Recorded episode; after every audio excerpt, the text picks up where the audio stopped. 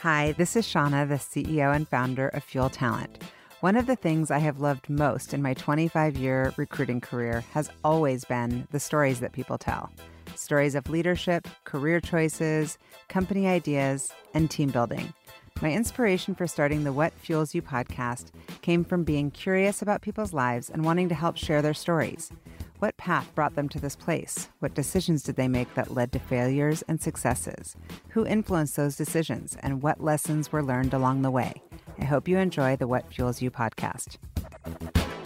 Today's guest on the What Fuels You podcast is Scott Svenson. Scott is the CEO and co founder of Mod Pizza, a fast casual restaurant chain that offers artisan style pizza and salads with nearly 500 locations across America. At its heart, Mod is a platform for doing good and is rooted in the idea that if you take care of their employees, they'll take care of their customers and the business will take care of itself. Prior to founding Mod, Scott and his wife Allie founded and sold two successful businesses while they lived in the UK Seattle Coffee Company and Carluccio's. While in the UK, Scott served as the president of Starbucks Europe before returning to his hometown of Seattle to raise their four boys. Welcome, Scott. Good to see you. Very nice to see you too. Thanks for having me. Okay, we're going to start with rapid fire. Okay. Um, given this crazy past year, I'm curious if you've read, listened to, or watched anything that has kind of left you with a strong impression or um, feeling. Oh my goodness. Uh, my reading has definitely picked up a lot during the pandemic. Uh, just as a little tip, I use an app called Goodreads. Oh, yeah. I love Goodreads which is fabulous. My boys, I have four boys, and they use it as well, so we can kind of compare back and forth. Um, so I set myself some reading challenges, which is a great way to make sure that I'm doing my reading. I'd say the things that I've read. One, there's a um, uh, a fabulous historical book that I read that really stuck with me called the uh, the Splendid and the Vile. It's about the first year of Winston Churchill's role as prime minister at the outset of uh, World War II, and it is a fabulous, fabulous story, and it's very engaging. And I've also done a lot of reading around, um, interestingly enough, mindfulness and Buddhism. And oh, so interesting. That's, that's been a big area. I'm normally reading two or three books at a time, and so there's always one that's that I go to on the that, rotation. It depends what mood you're in, right? Yeah, I normally have like a business book, so that because there's a bunch of stuff that I still have to learn, and yeah, I have something about kind of your mental makeup, mindset, what have you. And then I, I also love history and I've gone kind of deep into um, early American history um, and, and trying to really kind of understand. That time I read um, Ben Franklin's, a biography on Ben Franklin, which was a thick book, but a fabulous read and, and a couple of other books about that era. Um, yeah. Okay. What is your biggest pet peeve? Probably is uh, insincerity. Um, Fake people. Yeah. Yeah. I just I think when as we've aged, there's so I mean everybody has so much to offer, and there's so much great in people. Um, when when people show up in a way that's not authentic or real, or or they're yeah. putting on airs or what have you, um, that bothers me maybe more than I it should, or or maybe. Well, you don't have time for it, and you want to surround yourself with people who lift you up and who you feel like are seeing you completely and you can see completely. I get that 100%. It's a great question, but the other one that comes to my mind is a lot of people complain about things that they have no control over. And that's one of the things that drives me crazy, which is if you can't control it, just let it go. Um, okay, this is a lighter one. Um, what is the best concert you ever attended? The best concert, I was just talking to someone about this the other day. Um, my favorite concert was when I was in high school. I went to The Who, and The Who has been kind of a, a theme throughout my life, and it's actually been a, an inspiration in our whole journey with Mod. Um, but uh, there was another concert, and the guy's name has just gone out of my head. Um, it'll come back to me. Hmm. And so, okay, this is Mod related. Yep. What is your all-time favorite pizza on the menu at Mod? You've got so many good ones. Yeah, so f- four of the classics are named after my boys, so I try to avoid um, ascribing my favorite. I will tell you though, we had a we had a flash mod or a, a seasonal mod a, a, few years back um, that I absolutely loved called the Valencia, Mm. It was a take on a taco pizza, and we put a wedge of lemon in the middle that went in the oven, and it came out hot, and you squeezed the lemon over the pizza. Oh, wow. It was fabulous. I wish I had had that. You managed to bring it back. I, my, uh, my kids love mod. We're, we're regulars there, by the okay. way. Yeah, Thank absolutely. Um, if you could be famous as either an athlete, author, rock star, or actor, which one would you choose? Uh, I'd probably go with author. Nice. But a, kind of a childhood dream would have been athlete. Um, what were you, were you an athlete in high school? I yes, I played all the normal sports in high school: football, basketball, baseball. I played football in college, and oh, you played in college? Yeah, I played until I got hurt, and that kind of. I was um, growing up. My identity was very wrapped up in what I did, and I was through, you know, all the way through high school and college. I was a quarterback until one day I got hurt, and I wasn't anymore. That's so very that, depressing. Well, it was it was probably one of the best life lessons that I've ever had to learn, because I blew my shoulder out and even though I was I made an attempt to come back, I kind of knew that was the end of that journey, and yeah. um, it required me to kind of shift my mindset and grow up a little bit at a time when I'd, I could always fall back on that. That was always yeah. you know an easy part of when someone would say, "Tell me about yourself." Scott Svenson, quarterback, and yeah. um, that had Bellevue High School. I did go to Bellevue High School. Yeah. Oh, geez, we're rivals. Merced High School. oh. I was also a college athlete, so I get that. That you're like you're one one injury away from that just being like in the rearview mirror. Well, you know, it's interesting. Part of this mindfulness, mm, you know, Buddhism, what have you, is one of the lessons is attachment and not becoming attached. And we create these identities for ourselves. You know, when someone says, you know, Shauna, so tell me about yourself. You you have a bunch of labels and a bunch of and I, I think it's really important not to become too attached to this idea, this self concept that I am a CEO, I am a quarterback, I am a totally yeah, that's what I do. That's not who I am. Um, yeah. So yeah, I would love I would love to hear more about the books that you're reading because I um, I'm actually really curious about reading more about Buddhism also. Yeah. So, and any of your boys playing football? Yes. Uh, so all of them played growing up. As a matter of fact, I spent 10 years coaching youth football, which was some of the best memories of raising my sons. It was fabulous. Um, one of them played in college, um, and then um, another one is still playing. He's a junior at Bellevue High. They just finished a very peculiar season where they played yeah, four games that just ended like two weeks ago. Yeah. Um, and he has one season left. He'll be a senior next year. Yeah. Okay, two more of these rapid fire given your experience also starting the Seattle Coffee Company, I'm curious how you take your coffee now.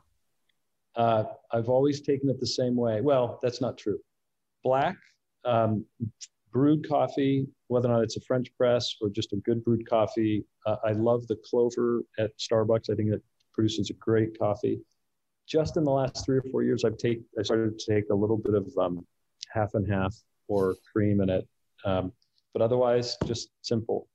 I yeah. love it, but it's it's got to be dark and rich. I'm not really a big light. Coffee, yeah.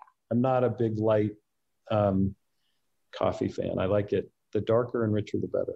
Yeah. Okay. Final question: beach or mountains? Mountains. Love them both. And Allie and I have this discussion all the time, but we spend a lot of time in Sun Valley, Idaho, and there's something about the mountains and getting out, and we do a lot of trail running and hiking, and and that is kind of our happy place. Yeah, I love it. So, okay, so you grew up in Bellevue. Are you um, an only child, or you have siblings? Like, Tell me about your family. I have. Uh, there are four uh, kids, three siblings. I have an older sister, a younger sister, and a younger brother. Okay, so you're right there in the middle. And what were you like in high school? It sounds like you were a sporty spice, like all about the sports. And were you driven? Um, you know, as far as business, were you thinking like as a typical entrepreneur? Yeah, so it's interesting. I um, I was pretty driven or maybe maybe put differently i was i was pretty responsible. You know i i played three sports. I focused on school. Um, i had a lot of fun. You know i kind of had a, a very typical somewhat idyllic idyllic uh, upbringing. Um, but I, I wouldn't have said that i was entrepreneurial. I did work from an early age. I i was a janitor. I had a paper route. So i i learned Someone once told me that if you want to take stock of someone's work ethic, ask them when they first started working. And the earlier that is, there's a correlation. I don't know if that's true, but I, I think for me, I, I certainly I worked all the way through college. I started my first job when when I was like 12 years old, and um, but um, and I don't want mean to imply that I was working around the clock. I, I was like a normal kid. Um, yeah.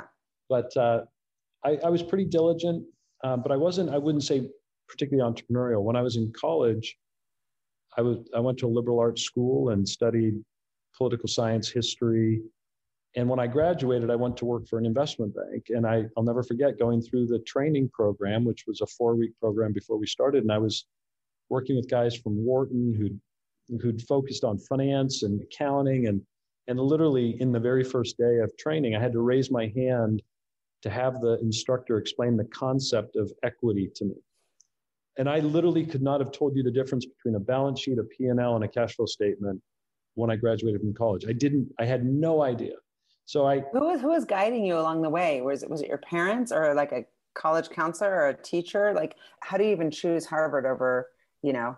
yeah, so it's a great question. I I um, you know as most kids, I went through call, uh, high school. I tried to do a good job. I really didn't think a lot about where did I want to go next and. And I would tell you the person who probably pushed me the most at that stage was my dad. And and you know, that was a time when, yeah, they they kind of recruited for football but it was nowhere near what it is like today. And yeah, so no, dad, I know. I tell my kids, I'm like, this is not what we went through. No, I mean, my dad actually put together some VHS tapes and sent them out to a bunch of schools. And, and as a result, I got recruited by a bunch of schools. And I'm positive I would not have been recruited if it weren't for my dad going through the process of putting these tapes together and sending them out. Um, and it kind of just happened where I got recruited. I went on these school visits and these doors opened. It wasn't because i was i had a plan and i was scheming and working for all these years. It was kind of like i just did what i did.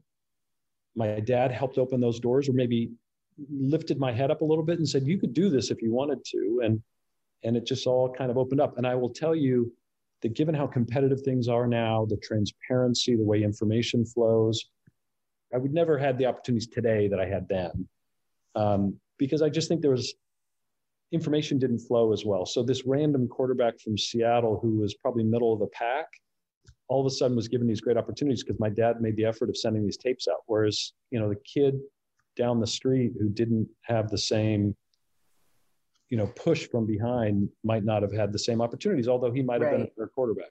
Well, that's what makes you a great leader too, and especially with how you're um, building mod is is just your um, your recognition of that, right? Some people just think like they deserve everything that they've ever gotten, and there is some acknowledgement that you started a little ahead because of the push, and um, and that makes sense to me. Okay, so you moved to New York because that is kind of the typical. You go to Harvard, then you go to New York, yeah. um, but you could have got, done just about anything. Investment banking is such a great foundation for business. Like you know, to set you up for anything that you do, to understand how to read a balance sheet and a P and L is helpful. Yeah.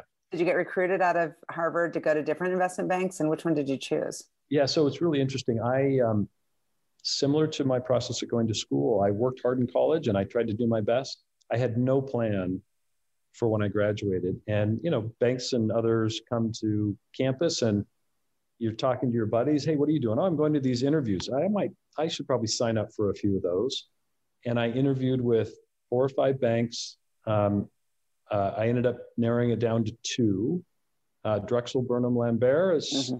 the traditional corporate finance route, and then Bankers Trust wanted me to come and be a trader. I didn't even really know the difference. I literally had to kind of get people to explain to me, well, what what's this path versus that versus that path? I ultimately decided to go to Drexel and to get into corporate finance because, quite simply, I viewed it as an opportunity to get a broader education. Yeah.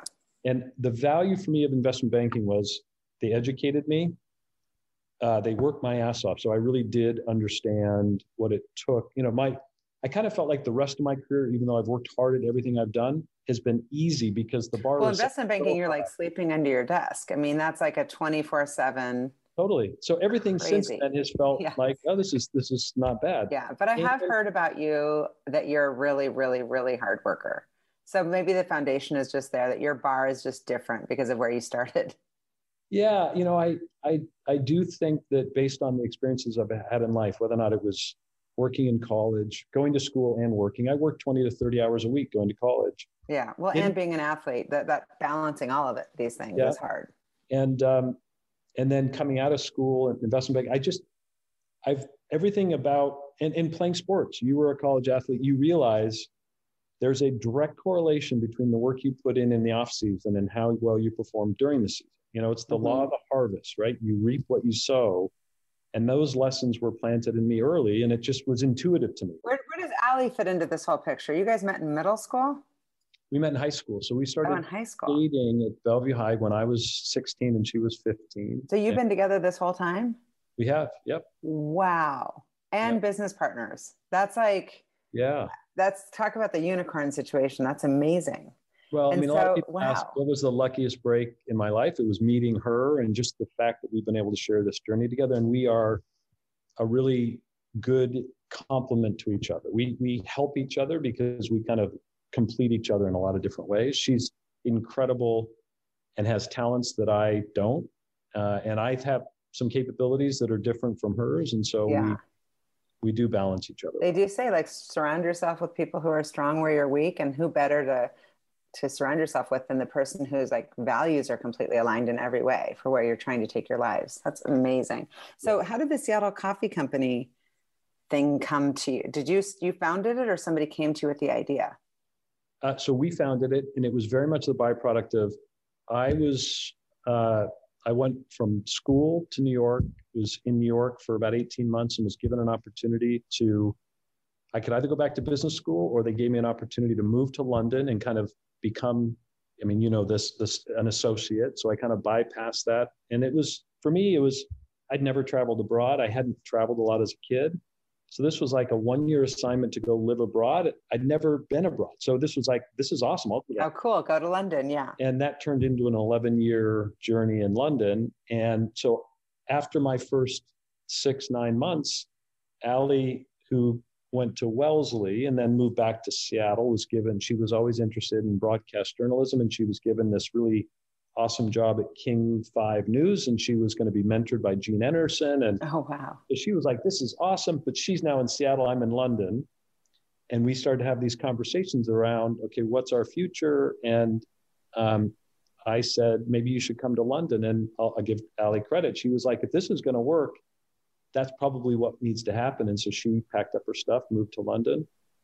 Um, and literally within days of her arriving, she started to identify all the things that London really needed that they didn't have. At the very top of the list was a Starbucks style coffee experience. And so that started a, a long conversation that lasted about four years, including co- conversations with friends and where some very good friends of ours finally said to us, You guys have been talking about this for years you should either do something about it or stop talking about it. And, and uh, I mean, it even got to the point, Sean, and this is a funny story. Allie called Starbucks, Seattle's Best Coffee, Pete's, and said, When are you guys coming? There's a big opportunity here. If there's anything we can do to help, we just are curious about, we, we'd love the product here. Yeah. And the answer consistently was, We're not coming for a long time. We've got other priorities. And so we finally said, All right, maybe we should do it ourselves. Allie really spear, spearheaded it to her credit. Um, we set up one shop in Covent Garden in London just to see if it would work. It worked really well, so we opened up two more, and then it was just kind of off to the races. At that point, I I had gone from investment banking to kind of a hybrid investment banking, private equity, to I was brought in to be deputy CEO of a healthcare company in the UK and uh, did that for three years. Um, and it was during that time that we started Seattle Coffee Company. And after six months, realized it was going to take off or it needed more focus. And so I resigned from this healthcare company. And the team I was working with thought I was absolutely crazy. Probably, yeah. And uh, and and moved to helping to build with Allie. And and so we did this really interesting handoff because she had been lead, you know, running it. I stepped in and we'd been working on it together, but I had a full time job. And literally, as she was getting ready to give birth to our first son, Tristan, I started full time June 1st. I kind of took over. Tristan arrived June 22nd. Oh, we opened wow.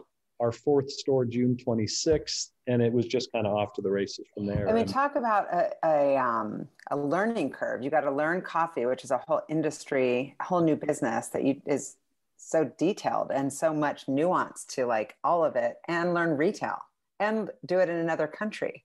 We didn't know. We literally didn't have any retail or coffee experience. Right.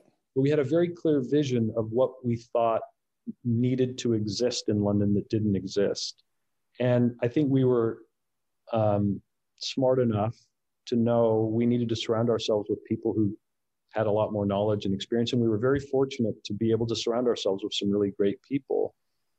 And then we figured it out. And yeah, I'll tell clearly. you what, um, not being burdened by a lot of detailed knowledge actually probably was the thing that allowed us to do it and to do it well because so many people who knew the UK retail scene so much better than we did told us it was a terrible idea and it would never work for the following 10 reasons and they they were very valid reasons but they just didn't see what was in our mind's eye and it was inspired by Starbucks right if you had never been exposed to Starbucks and you were in mm-hmm. the UK you know that we had a really experienced uh, retail entrepreneur who was well known in the UK who was part of our advisory team. And he literally said to us several years after we opened our first store, I joined the team and agreed to support you guys and, and to invest to make the process of failure less painful because I really liked you two.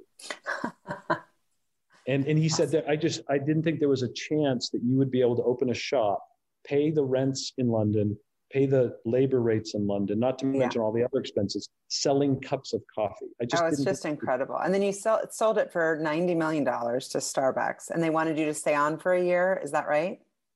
Yeah. So um, there was a, a unique uh, accounting structure that was used for the transactions called the pooling of interest. It doesn't exist anymore. Um, and because of that structure, they, they couldn't tie us up in any way. You, ah you had to maintain total continuity between the way the company was run. And so they couldn't sign us up to contracts or non competes or anything else. So it was literally a handshake where wow. I agreed with Howard Schultz, Howard Behar, and Orin Smith that I would stick around to make the trans to make the transaction as successful for them as it was for our my shareholders. And and I did. I, I stuck around for a couple years and um, and frankly, working with Starbucks is a great company, and we'd always looked up and admired and respected them. And so it was fabulous for me to be able to step into this company that I'd always uh, revered and and spend a couple years working with this group of people who were incredible. I mean, Howard Schultz, Orin Smith, and Howard Behar are three of the all time. Absolutely. And uh, just to be able to hang out with them for a couple of years and learn from them was a real. In addition to all the other elements of the deal, it was it was a real right. gift well, and then this launched you into a whole nother thing with Carluccio's. And so, yeah. what was the concept there? And it was it like, oh, I guess this is what I'm doing now. I'm like retail guy. Yeah. So after um, we sold Seattle Coffee Company, and we then helped manage the transition, um, we had a decision to make, and and I came back to spend a summer in Seattle to put in place the strategic plan for Starbucks in Europe, and they asked me to do it from Seattle so that I could really uh, engage the leaders of all the functions in Seattle, supply chain and the people team and ops team, so that we could actually put a strategy in place that they could support. Um, and so I spent three months here. And at the end of that three months, the board signed off on the strategic plan, and Orin Smith and Howard Schultz said, All right, now what we want you to do, one of the recommendations was, you guys should replace me at some point because Europe should be led by a European. If you, it, if you want it to be accepted and authentic and so they said, we accept that. That's a great recommendation, but we want you. Um, they had McKinsey or Bain or someone doing a lot of work with them at the time. And one of the things they didn't have in place was a progression plan, a succession plan for a lot of their leadership team. And so they said, we want you, and they identified two other leaders to enter into this program, but we need a five-year commitment because we're gonna we're going to announce it and we're gonna make it visible to Wall Street and to investors, and and we don't want you to leave a year or two in. And um, I was flattered, but I used that as an opportunity to take some time with Ali and talk about what we wanted to do in life. And so we decided what we really wanted to do was go back and build something again. um, and I, I had a great meeting with Howard Schultz where I, I laid it out for him. And he is, he's incredible because I said, listen, first of all, I'm going to decline your offer. And here's why. We had two hours together. Halfway through, he said, I'm really disappointed. And I would have done the same thing if I were in your shoes. Um, because just as an entrepreneur, I said, listen, Howard, I love this business and I, I love you guys and I love the Starbucks brand, but I just don't think I'm cut out to build someone else's business. Yeah, you got the bug.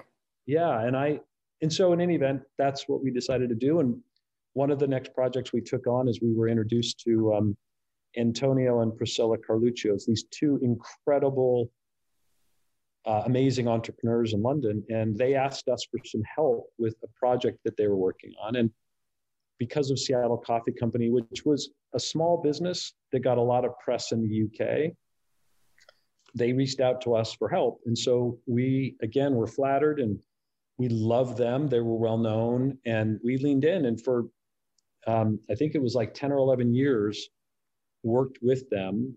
Um, some of which we were in the UK, some of which we then moved back to the states. Yeah. To help them build this amazing business called Carluccio's, which is one of the, the, our favorite businesses of all time. And the way I describe it is that if you were to imagine a mashup of Dean and DeLuca, Starbucks, and a French cafe. It's like a dream. But make it Italian. That was Carluccio's. And Antonio was this well known Italian chef personality. Priscilla was the sister of a guy named Terence Conran, who's a well known restaurateur and retailer who had this amazing design aesthetic. So together they created this amazing brand.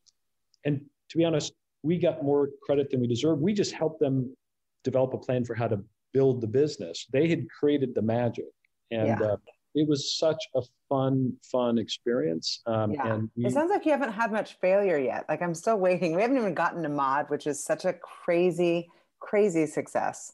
Um, well, I mean, I will tell you, Sean, we've we've had plenty of failures, and and I'm a big believer in the growth mindset, and so, you know, we have a we have a belief that um, uh, we're going to fail all the time, and you've got to be able to use those failings as an opportunity to learn and grow but we will never accept failure. You know, there's a difference mentally between I've failed and therefore I'm done versus I'm going to have failure all the time. And that's just right. process of learning. And we've, we've had plenty of that. And one of the learnings I had is after we moved back to Seattle, we said, we're not doing any more retail because Seattle Coffee Company and Carluccio's were both magical experiences uh, and you're in a very fickle industry. And we're like, if we try it a third time, we're going to screw it up. It's going to, you know, we don't want to taint that experience. Right. We, we said we're not doing it.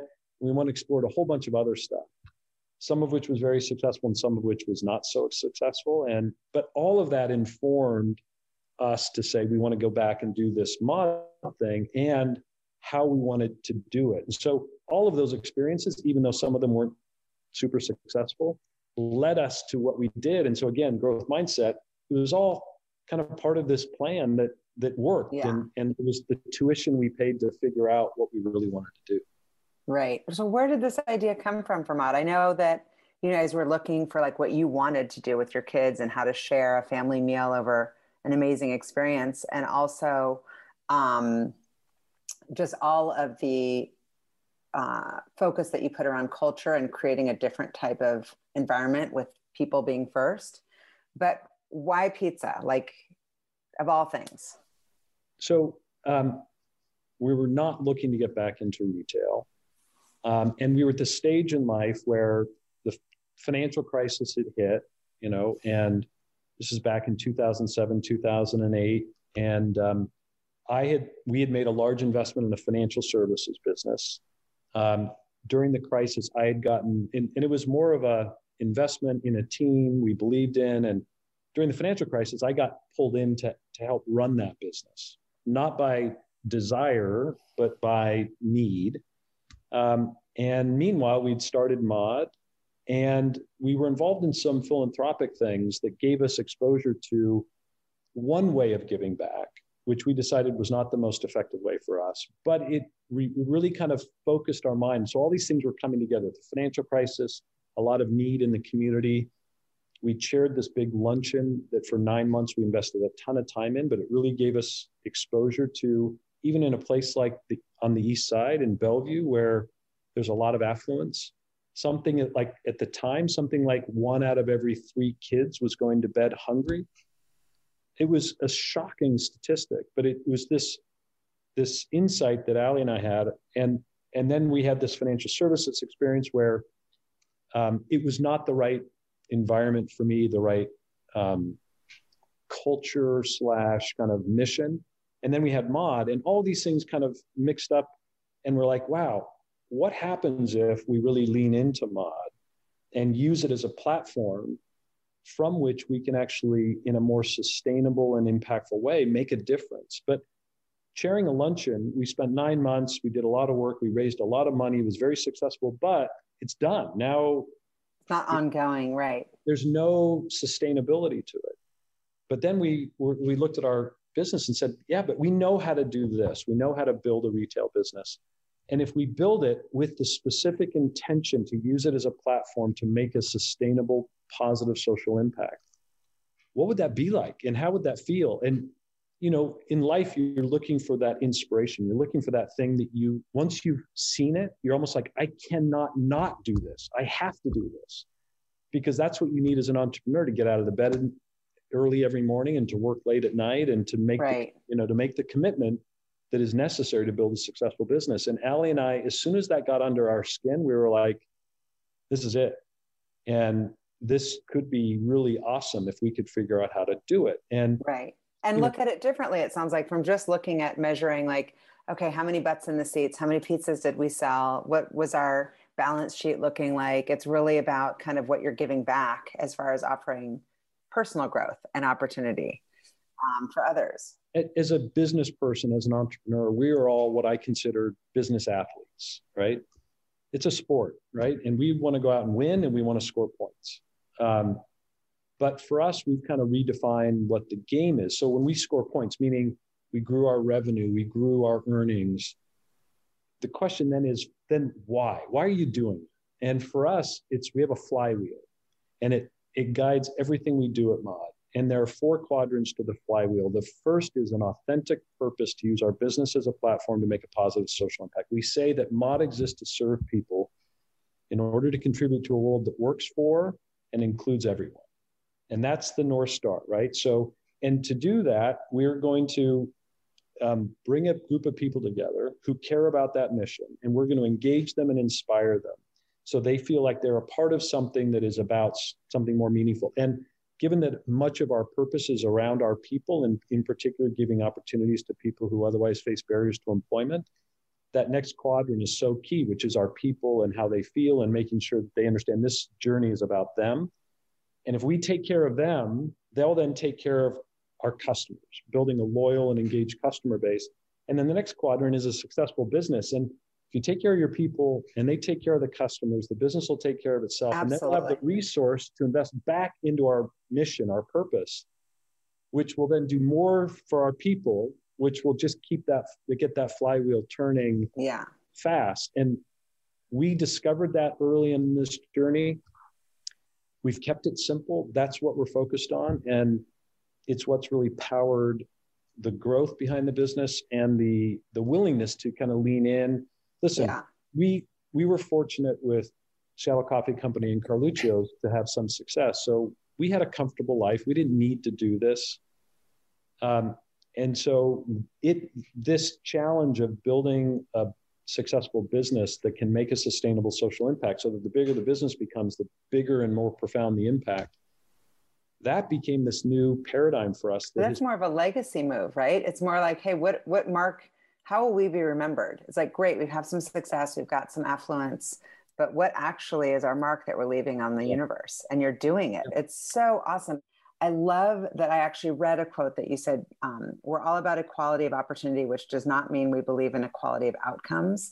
Yep. And that if you, there was something you said about like pollution and the ocean that, like, yeah. yes, pollutants in the ocean, but it doesn't mean that it's a, that the ocean is polluted. It's, it's actually, it's a, it's a Gandhi quote, which just struck me. Um, it really stuck with me because I was like, I don't want to be in that mindset because if you're in that mindset, nobody's going to do anything. If you're just fearful of like, that one bad egg like what about the opposite that like trusting in the universe that most people are good? Yeah yeah totally and i will tell you that fortunately we have seen through just our journey at mod and by the way so much of what has um, developed at mod around our purpose and our impact has been has been um, done by our team. We said we want to head north. We want to create this platform. And we brought a bunch of people together and they started to fill in all the blanks and it was yeah. really their work and we just then cheered them on and said, that is awesome. And so much of it was the stories of these individual people who you understood, okay, they spent multiple um, sentences in prison. Our first kind of key impact hire was a guy named Corey. He's still with us. He'd been in prison three times.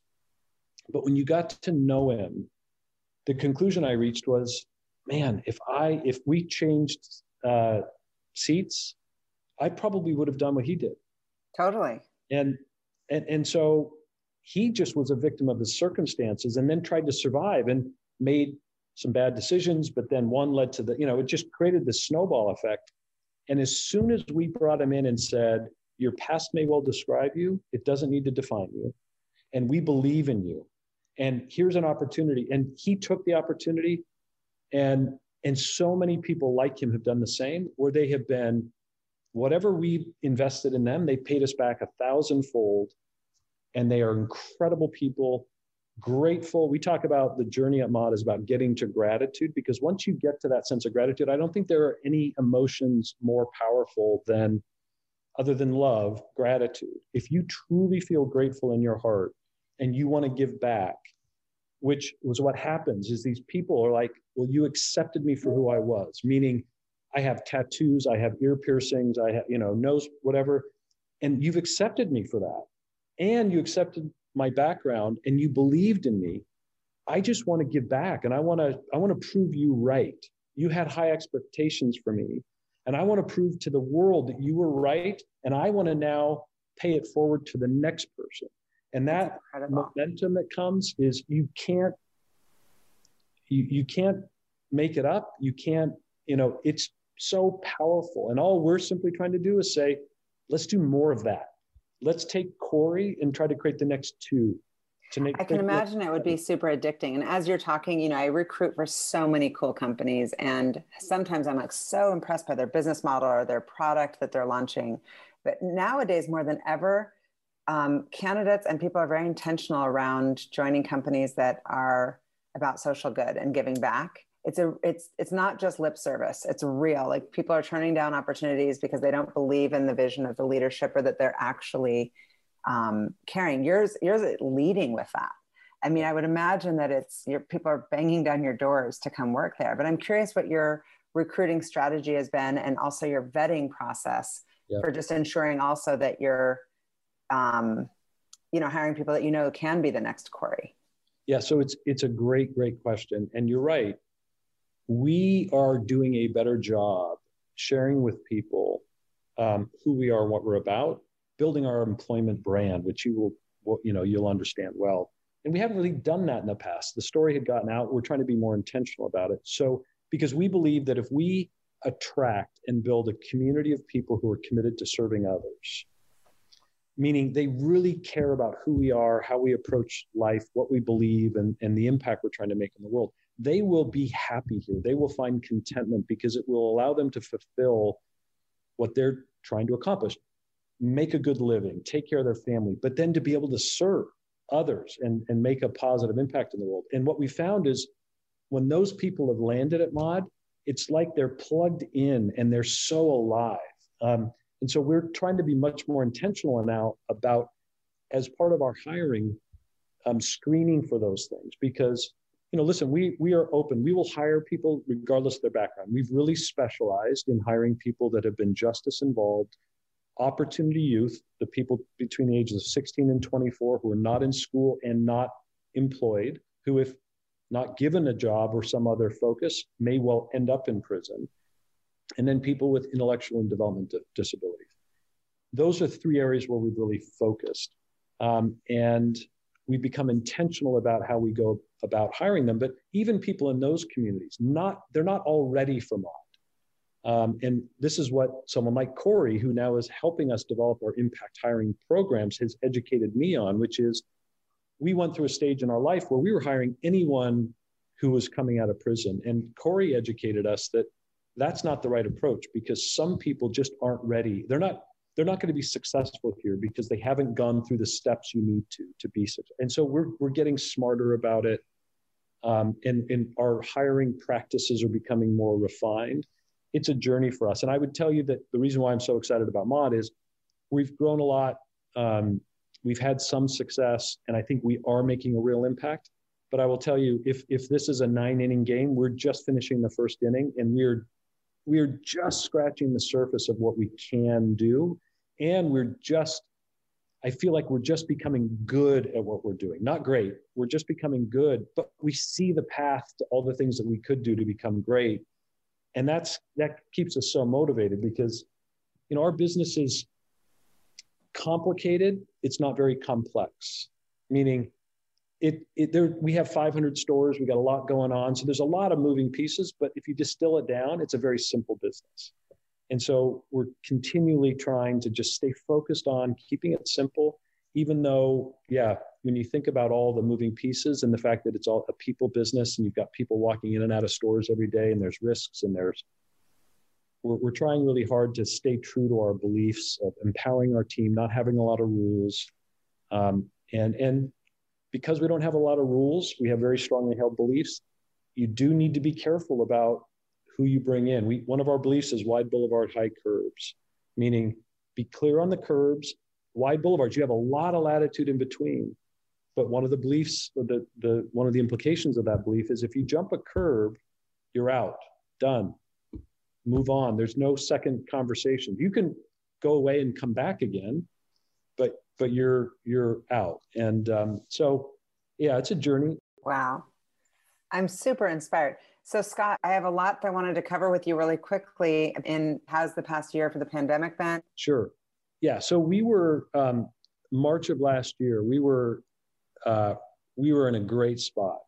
Uh, we'd been investing in a bunch of initiatives and making a lot of improvements to our business that were really flowing through in the beginning of last year. We were growing we were feeling pretty good until you know the second third week of march and everything changed. And it was it really smacked us. And we had to we had to close all of our dining rooms. Our sales went from growing at about 10% our comp sales which was very good for our industry to being down 60% overnight. And then we had to shift open up a bunch of channels that have really helped us because we had to lean into a lot of our off-premise channels and our digital platform all things that we were working on, but we had to just do three years of work in three three weeks or three months. I mean, it was the team came together and really um, got after it. We had to close our support center. Everyone went virtual. Unfortunately, because we had to prepare for the worst, we had to actually uh, furlough some people and lay some people off, which was an incredibly difficult stage. But it was the mantra for us at the time is is that if we're committed to serving, we have to survive. Um, and so we, with this whole focus on surviving the pandemic, because we just didn't know was 60% down the beginning of heading to 80, 90% down, or was it 60% down for a year or what? You know, we just didn't know. Right. Nobody knew how long for sure. We didn't know how long. And so we were trying to prepare for the worst. But I will tell you that it really galvanized the team. We came together and we just started the slow march back, and the sales started picking up week after week and it got back to about flat at the end of the year. Now, there was a lot of drama in between because, in addition to different spikes, we had really crazy weather. We had the social um, justice movement, which, given our culture and what we believe, it really impacted us a lot. And it was, in some ways, it felt like we were made for the times, but it did create some challenges just around how we showed up in a way that was authentic to who we were so we had to manage through that. It, it just was a an incredibly challenging, stressful year that had a real silver lining to it. Oh yeah, um, you did so much. I mean, Operation Hunger, delivering over ten thousand hot meals. Yeah, I mean, we did. We, we tried to lead by by living our values and being who we wanted to. And I, I would. There was a lot of stuff we did, and I won't go through the whole laundry list. But the one thing that was probably most relevant was we've always offered an employee a free meal when they're working. And because many of our employees um, are getting back on their feet. They were either homeless before they came out of prison. They having a really healthy square meal once a day that's free to them is important. And so that's always been a part of who we've been.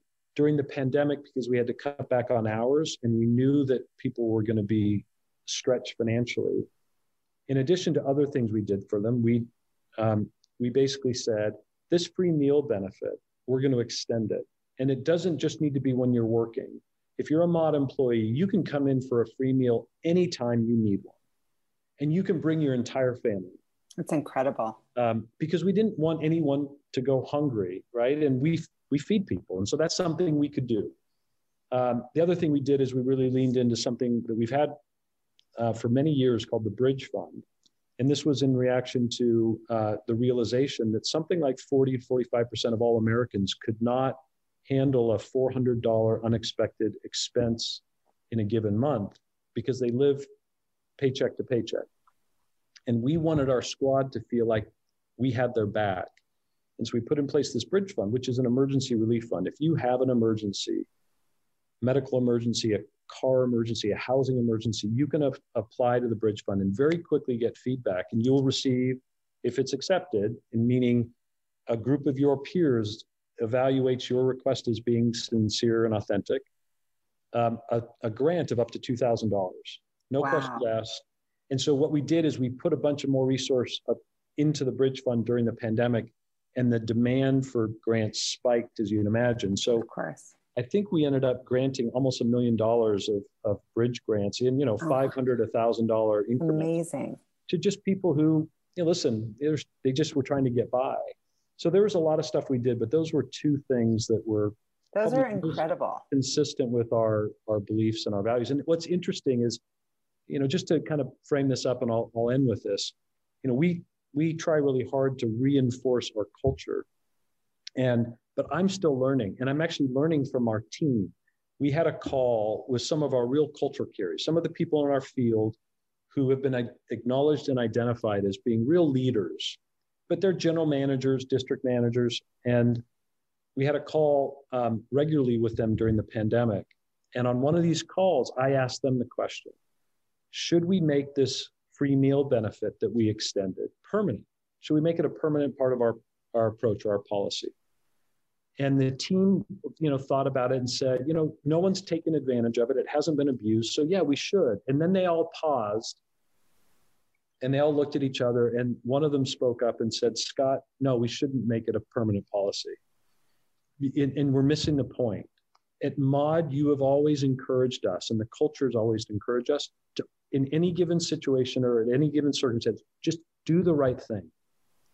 And the right if we have a squad member or a squad member's family who's hungry the right thing is to feed them. So we would always feed them. You don't need to make it a policy interesting oh so that's so by, awesome by making it a policy you're diminishing or taking away the empowerment of other people to make that call and yes. so it was like a master class and i was the wow. student being wow. taught by our team about how our culture really comes to life and i just sat there and i thought you guys are awesome you're absolutely right we're not making it a formal policy because you guys are, have always been empowered to do that and we don't want to change. Right, right. So, oh, yeah, I love it. I'm so super inspired by you. My final question for you, Scott, is what fuels you? What's your ultimate fuel? In addition to Allie and my, my boys and my family, uh, it, it's so I will, this sounds trite and I, and I don't mean it to sound cheesy, but I will tell you that um, uh, what makes me happy and content and gives me um, joy is is being of service and giving back and being in a position where we can um, make a difference in the world um, using our business as a platform. And I'll tell you, just talking about Corey, it's funny because Corey, there's thousands of stories now like Corey, but even just talking about Corey just now, you get warm. I, I got a high. I mean, yeah. it was like I felt so good because I love that guy and I know the journey he's been on. And, you know, being immodest for a moment, I feel a pride associated with you being should. A, part, of his journey. And a small part, because we've always said mod doesn't build character, we just allow it to be revealed. And we've created a platform for these people to get on stage and perform in a way that's just awe inspiring. And that is incredibly powerful. And, and the one thing I've learned in my life, and you've been successful and you're around a lot of successful people. Um, I think a lot of people get caught up in the race to nowhere. But I'll tell you this this simple insight of why are people all chasing stuff that, you know, Howard Behar, who was one of my mentors at, at Starbucks, said this to me on a flight when I was getting to know him right after the deal was closed. And we were sitting next to each other, and he said, Scott, let me tell you a little story. It's about two old guys who were sitting on a bench shortly after the funeral of one of their best friends. And one of them looks to the other and says, Do you know how much he left? And the other guy looks at him and says, Yeah, he left everything. And I think people sometimes lose sight of the fact that if you think about how you feel today and what contributes to that, I will tell you for Allie and I, what we found is what is incredibly inspiring and makes us happy and, and feel satisfied and content and is that when we're able to give back and to be a part of that of world making the world a better place um, and here and for us it comes to, to life through these stories of you just hear the story of how it how it impacts i will tell you the I don't care how much money you could give me, it would never be able to replace because I don't know what, what would I do with the money? Buy a new T-shirt right. or whatever. Right. I mean, it doesn't matter. Of course, and I, I don't mean to minimize it. There's a lot of science and research around. People need a minimum amount of resources to to be able to be fully content and happy because right. But it's not exponentially. Happiness doesn't correlate with the exponential above that. Not at all. Yeah. There's a bunch of research that that goes into yes. If you can use money to invest in experiences or to free up time, there's a return on it. But a lot of the other stuff that we spend money on that doesn't accomplish those two things have no correlation with happiness. My big thing is uh, actually, this comes from Nader, who you know, it's celebrate early and often. And uh, that's kind of this mantra that he and I share and we talk about a lot, which is we're at a stage in life where, dude, don't hold back. Celebrate early and often because you just don't know how many more days you have to to celebrate, and it's through experiences. Thank you for listening to the What Fuels You podcast. Be sure to subscribe, rate, and review on iTunes, Google Podcasts, or Spotify, and follow us on social media to keep up with the latest news and episodes. You can also contact us at podcast at fueltalent.com to provide feedback, ask questions, and share topics or guests you would like us to cover in the future. We hope you feel inspired by our guests and that we have helped fuel your day. Join us next time for another episode of What Fuels You.